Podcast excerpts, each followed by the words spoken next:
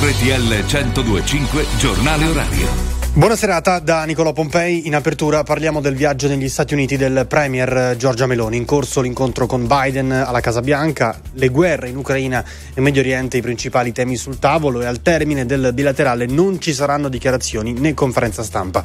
Giorgia Meloni però attraverso un video ha annunciato che dopo 24 anni di detenzione negli Stati Uniti è stata firmata l'autorizzazione al trasferimento in Italia di Chico Forti. Il 65enne italiano sta scontando un, un ergastolo per omicidio dal quale si è sempre professato innocente. Ascoltiamo la voce del premier italiano. Sono felice di annunciare che dopo 24 anni di detenzione negli Stati Uniti è appena stata firmata l'autorizzazione al trasferimento in Italia di Chico Forti, un risultato frutto dell'impegno diplomatico di questo governo, della collaborazione con il governo dello Stato della Florida e con il governo federale degli Stati Uniti che ringrazio. È un giorno di gioia per Chico, per la sua famiglia, per tutti noi. Lo avevamo promesso, lo abbiamo fatto. E ora aspettiamo in Italia Chico.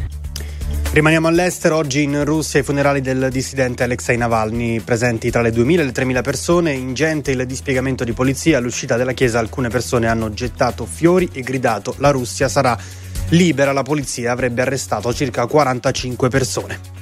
Ora torniamo in Italia, l'amministrazione straordinaria di Ilva può trasferire fino a 150 milioni ai commissari di Acciaierie Italia per assicurare la continuità operativa degli stabilimenti industriali di interesse strategico nazionale e la tutela dell'ambiente, della salute e della sicurezza dei lavoratori. Lo prevede un articolo con misure urgenti per l'ex Ilva nella bozza post Consiglio dei Ministri nel decreto PNRR.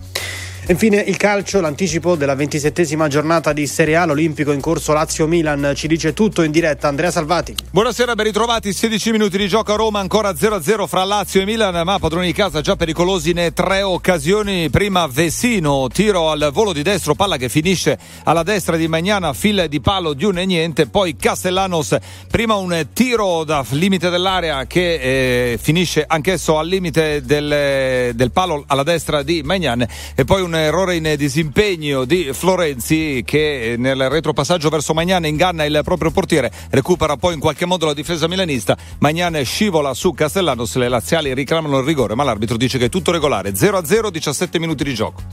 È tutto. Via Radio.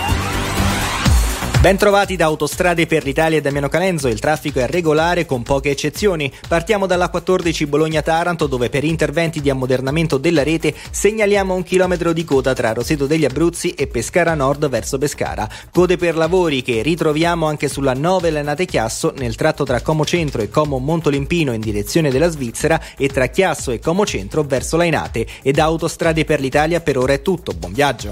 Grazie, a più tardi.